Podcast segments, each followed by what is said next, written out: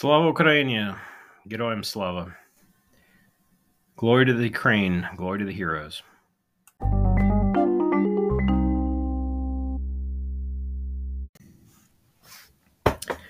Good afternoon, evening, everyone. My name is Gene Tauskin. As always, I'm your host for White Collar Crime and Fraud podcast. Here in the States, for my foreign listeners, we're getting ready for the large, I should say, the 4th of July weekend holiday for us when uh, America celebrates independence. For my American listeners, I hope everybody has a great 4th of July holiday. I want to use this episode to revisit a theme that I discussed about a year ago, actually more than a year ago, and that is the corruption in the Russian army.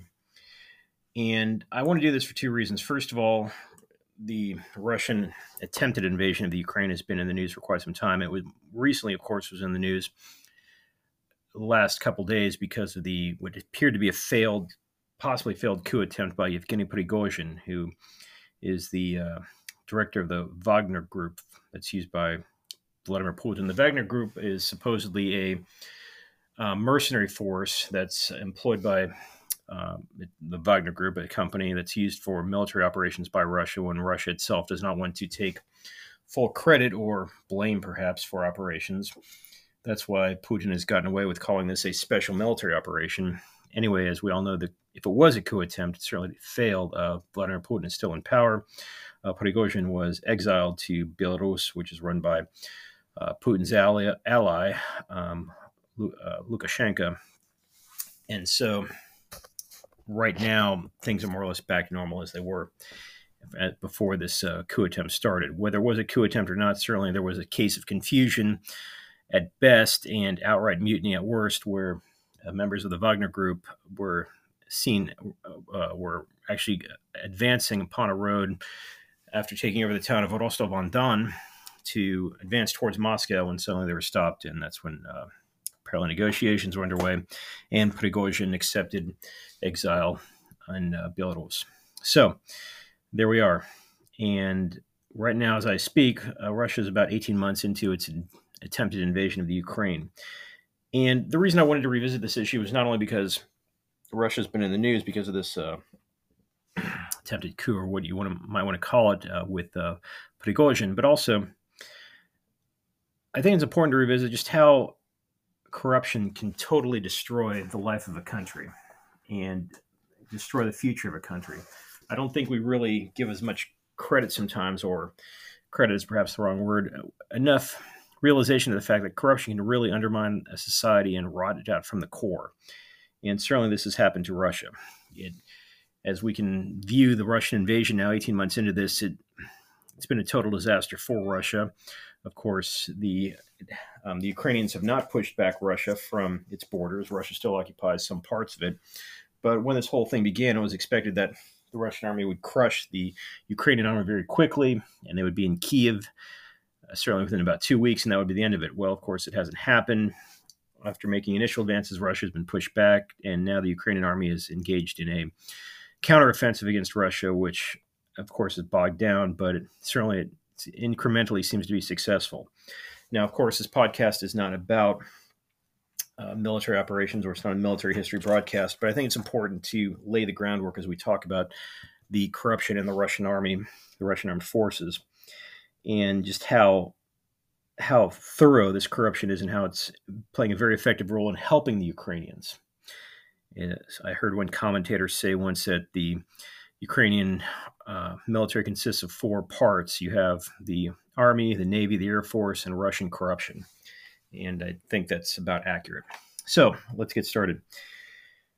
Uh, when Putin invaded Russia, I'm sorry, scratch that. When uh, Russia invaded the uh, Ukraine, as I said, it was expected that the Russian army would overrun the Ukraine very quickly, and of course, that did not happen. And now, as we see 18 months into the invasion, there's been a lot of investigation by Ukrainian forces with captured Russian equipment, with uh, inter- interrogations of Russian soldiers, with intelligence reviews of Russian operations. It's just what is happening with the Russian invasion, and also, more importantly, for our podcast, just how thorough is this corruption? Just how how uh, thorough is this corruption, which has infected the Russian armed forces and has completely demoralized and destabilized the ability of Russia to conduct these military operations. And once again, something that's very important to remember is that Russia is essentially, well, not essentially, it's invading its next door neighbor. It would be the same as if uh, Russia invaded, or sorry, if the United States tried to invade Canada.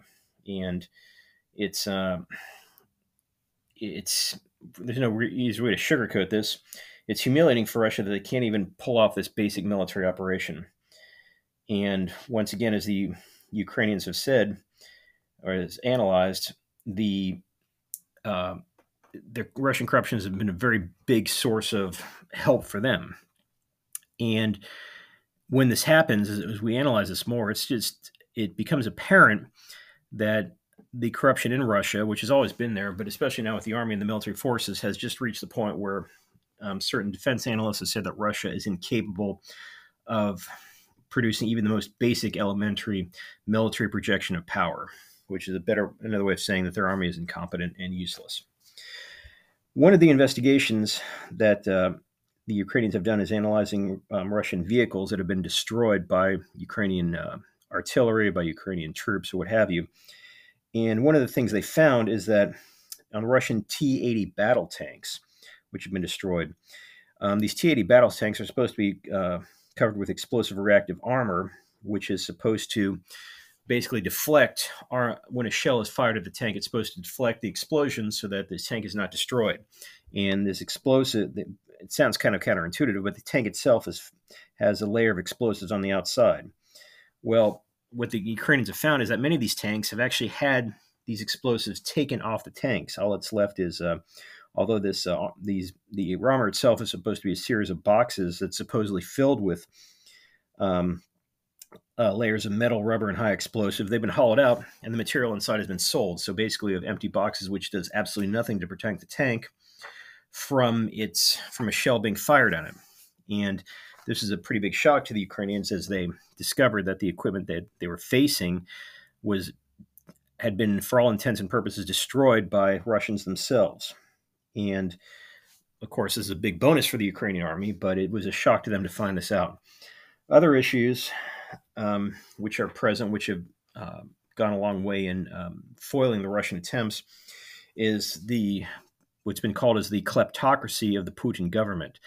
The Russian government is, as we discussed in an earlier podcast, is thoroughly corrupt in monies that should have gone to the modernization and the, uh, of the Russian army has been diverted. So the Russian army is deal, has weapons which are, in some cases, decades old the tank I just mentioned, the T 80, came out in the 80s. It was a, a, more modern tank, and now the Russians are being forced to use tanks that have been produced in the 1960s because they simply have no modern tanks available to them. Now, tanks, of course, are very dangerous weapon no matter how you looked at them. But the fact of the matter is, since a lot of the money that was supposed to be used for the Russian armed forces has been diverted and basically stolen by Russian Russian military officers or other people in the Russian government, there are shortages everywhere just the shortages of modern tanks, shortages of modern artillery. Uh, there's indications that Russians don't, the Russian aircraft don't even have modern uh, devices to pinpoint where they are by satellite navigation. They have to rely on basically technology that's available in an iPhone. Now, all of this is what becomes important about all of this as we analyze it as a whole is that the Russian army has now shown itself to be a very ineffective fighting force because, in a large part, because of this type of corruption. Now, in in war, of course, in battles, the stakes are about as high as you can get. People's lives are on the line. So the Russian soldiers and even the Russian mercenaries through the Wagner Group find themselves, if you will pardon the, pardon the term, stabbed in the back by their people who are supposed to be helping them. Instead of actually having weapons and equipment that work, they find that their weapons and equipment do not work. They're obsolete, out of date. And in some cases, as the T 80 tanks we discovered, are not even there to protect them. They can't protect the soldiers inside the tanks. This, of course, leads to low morale, a lot of cynicism, and a less than stellar performance by soldiers who are supposed to be on the side of the armed forces. And once again, this is going back to our something we discussed at the beginning here which is if the armed forces are supposedly receiving all this money and the money is not being used to develop the armed forces or pay for the armed forces, then what you have is a hollowed out armed force, which can be, in the case of Russia, very um, very problematic since they can't even invade a country next to them. And in the case of the Ukraine, something which is very important to them that they actually have a partner on the battlefield in the case of Russian corruption. And this has gone a long way in helping to explain the Ukraine's success on the battlefield. And once again, to tie help tie this together, the um, when you have a system like this where uh, the I think we can all agree that the armed forces of a nation are one of the reasons a nation state exists. If the armed forces cannot even um, work as they're supposed to, that can create a situation where the nation state cannot exist. So let's move on and discuss other reasons why this corruption in the Russian armed forces is creating such problems. One of the one of the important parts when discussing corruption in, of course, white collar crime, but corruption in general, especially when you're dealing with countries like Russia, Russia, for all intents and purposes, is, is a dictatorship. And corruption flourishes in dictatorships. And we'll talk about this at a later date as well as to why this happens. But because in the country of Russia right now, it's so completely dominated by Vladimir Putin's monopolization of power and control over the armed forces, there are no honest debates in what's going on in the Russian armed forces themselves. One of the things that's always been important in dealing for armed forces to have uh, intelligence that's available to them and an honest debate that can occur so that when a battle strategy is chosen, this strategy helpfully is able, able to achieve its objectives, which with as little loss of life as possible. In this case, the uh, because Vladimir Putin dominates them all points, all areas of uh, Russian society, and there's a refusal to actually have honest debates. This, of course, creates issues where the, the armed forces are, if not useless, certainly hamstrung. Another huge issue for Russia and armed forces, what Russian armed forces is that they simply cannot attract talented young people.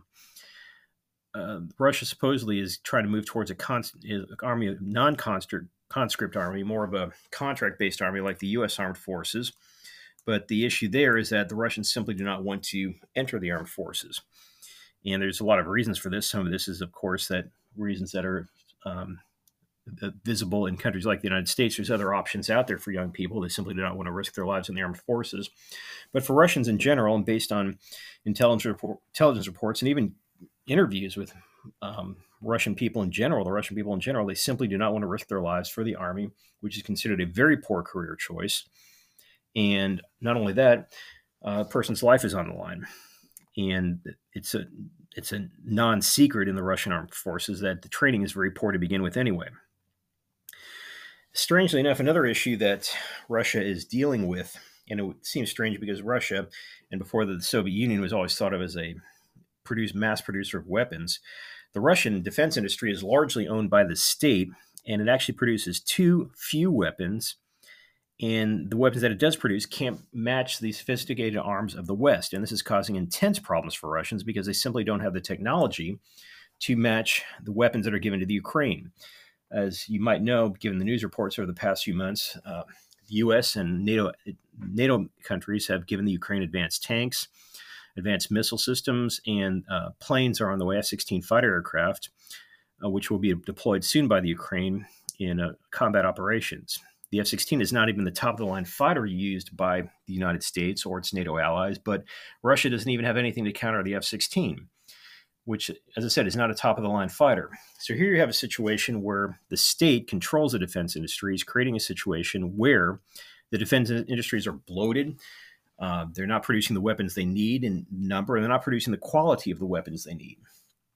And it's gotten to the point where Russia is actually buying weapons from the Iranians and from all countries, the North Koreans, which we might have a podcast on this later, is an even more corrupt and bloated government than the Russian government.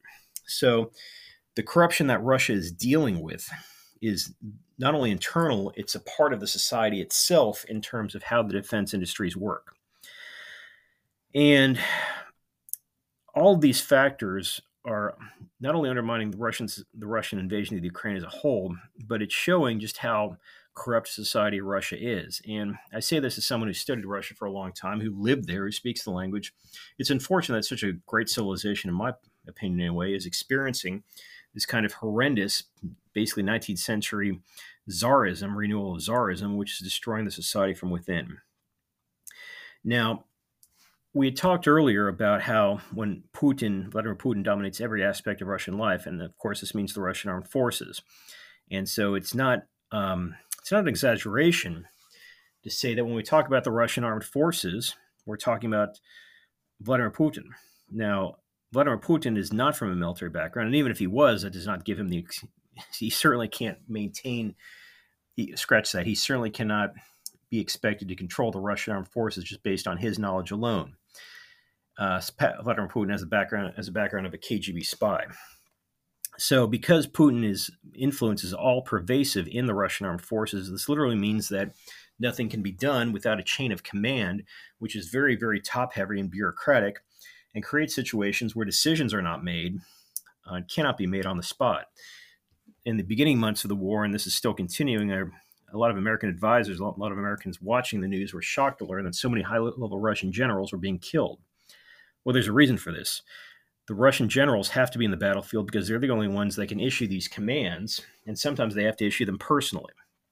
And this is what happens in a top heavy bureaucracy like Russia at this point, where literally a person, if a person is to give a command, they have to be personally there and involved. This not only creates a situation where uh, basic independent thought, which is so critical on the battlefield, is discouraged at best. It creates a situation where these generals are targets, and this uh, this is creating havoc for the Russian armed forces. One of the other problems that is that Russia is dealing with, and unfortunately, this is a holdover from the Soviet Union, at least in my opinion, is that everything because everything has to go through Vladimir Putin, the whole bureaucracy is a centralized bureaucracy where all decisions of any kind of importance have to come from Putin or somebody who Putin, who, who Putin trusts, and as a result, decisions that need to be made immediately are in a backlog. We discussed about how the generals have to be on the battlefield, which creates problems for the very lives of the generals themselves. But fighting a war is not just about battlefield decisions; it's about strategic decisions that have to be made sometimes on a excuse me daily basis. And as a result, because of this top-heavy bureaucracy now, the because everything has to go through Vladimir Putin, strategic decisions that need to be made in a hurry cannot be made in a hurry and as a result, this creates a huge uh, impasse in how decisions are made. Whereas the Ukrainian army is following the Western models and is a lot more decentralized. The decisions for command, control, and communications can be made on the ground as it happens, which gives the Ukrainians a great deal more flexibility in how they conduct their combat operations. So, it's uh, this is an example of just how backlog well backlog is the wrong word because the russian army is so top heavy just like everything else in russian society this creates issues where decisions cannot be made. And so if a military unit needs to move somewhere and cannot move somewhere because they don't have the authorization that not only slows down the entire military operation it also exposes those soldiers to possible um, uh, destruction from uh, from the ukrainian forces. The uh, so as we can see, this type of corruption, which is so integral to, unfortunately, integral to Russian society, is really creating problems to for the Russians themselves in their military operations. Now, as you can guess from my podcast, I, I do not in any way support the Russian invasion of Ukraine. I think it's one of the most tragic mistakes, certainly of the early 21st century, and it's unfortunate that so many young Russians are paying for the this decision by Putin and his staff just Putin actually, with their own lives. And it's also unfortunate that so many Ukrainians are giving their lives to defend their country. It's a completely useless war. But the lessons here, as from somebody who runs a who created this white collar crime and fraud podcast, is I'd like my listeners to learn that white collar crime and fraud and corruption is not just some academic theory or some uh, discussion that's for parlor room bantering. It has real world effects which can completely in the end completely destroy a state. And unfortunately, this is where I believe Russia is heading. It's heading in a direction where it, it faces destruction, or at the very least, reduction to that of a third world country. And it can create chaos for the Russians themselves. It can create a lot of problems for the average Russian citizen. It already has, not to mention the world itself. So, corruption and white collar crime, it's not, as I said, something which can exist in a vacuum. It has very real effects in the real world. And when we talk about, for example, um, let's go back to talk. We were talking about how uh, the Russian defense industry is a state-run industry because of the lack of oversight which exists in or doesn't exist in Russian society. There is no oversight for how defense money is spent. This leads to the situation where I talked about earlier, where monies that are supposed to be invested in the Russian armed forces themselves are going to directly to be used as bribes or direct payoffs to Russians or people in Putin's cabinet. A good example is Sergei Shoigu, who became quite the multi-millionaire or billionaire from the corruption in Russia itself and how he took advantage of it. So if money, if you can, if a state like Russia allocates money towards its armed forces, and the money is not being spent towards the modernization or the upkeep of its armed forces, instead it's being this money is being diverted through uh, corruption. Well, then of course the army itself is going to suffer.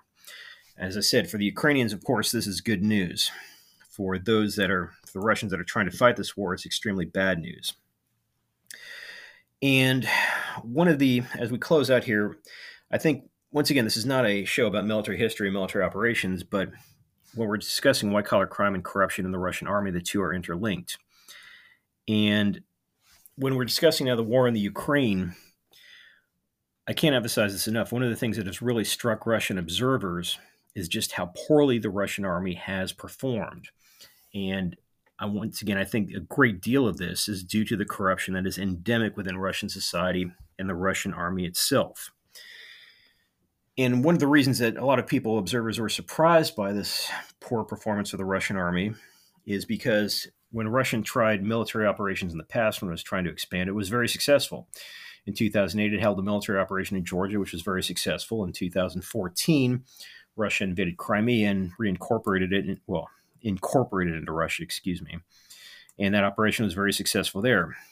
But it goes without saying, of course, when you're conquering a small country, in this case, if you're going to war against Georgia, which is a much smaller country in terms of land mass and population than Russia itself, well, even a corrupt army can do very well.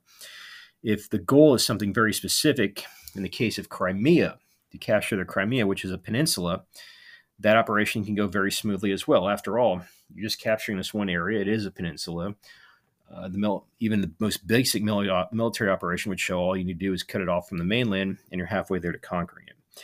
However, when there's a massive military operation that needs to be done, in this case, Russia attempting to conquer the Ukraine, that is really where corruption, the effects of corruption, can really be felt.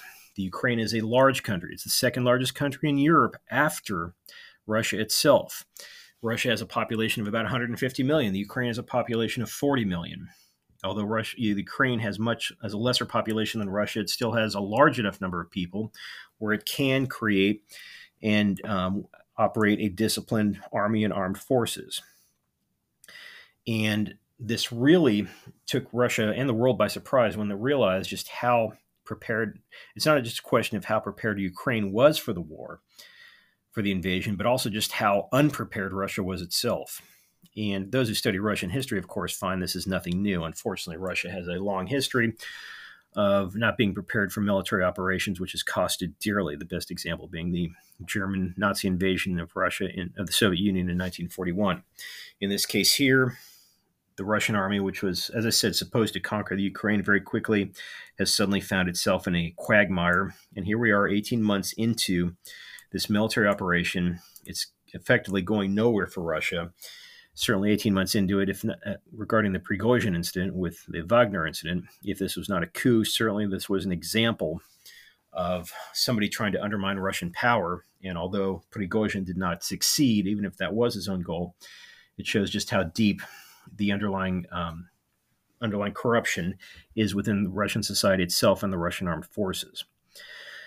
So, as we close out this podcast, of course, um, it's my point here once again is to emphasize just and not to beat a dead horse but just to emphasize once again just how important it is to monitor and actively fight against crime and white collar white collar crime and corruption. This is not just a question of trying to do the right thing. It's in, sometimes in the case of this it can actually be the success or failure of a nation state.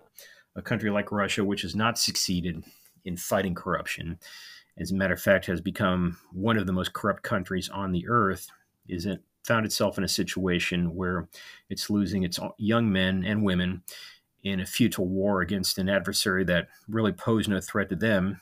And because of this white collar crime, because of this corruption, which is so endemic and such a part of Russian society, it's created a situation where uh, we the world has unfortunately seen that uh, Russia itself is paying dearly for its for its mistake. There's no other way to call it, and it's unfortunately might destroy Russia as a whole.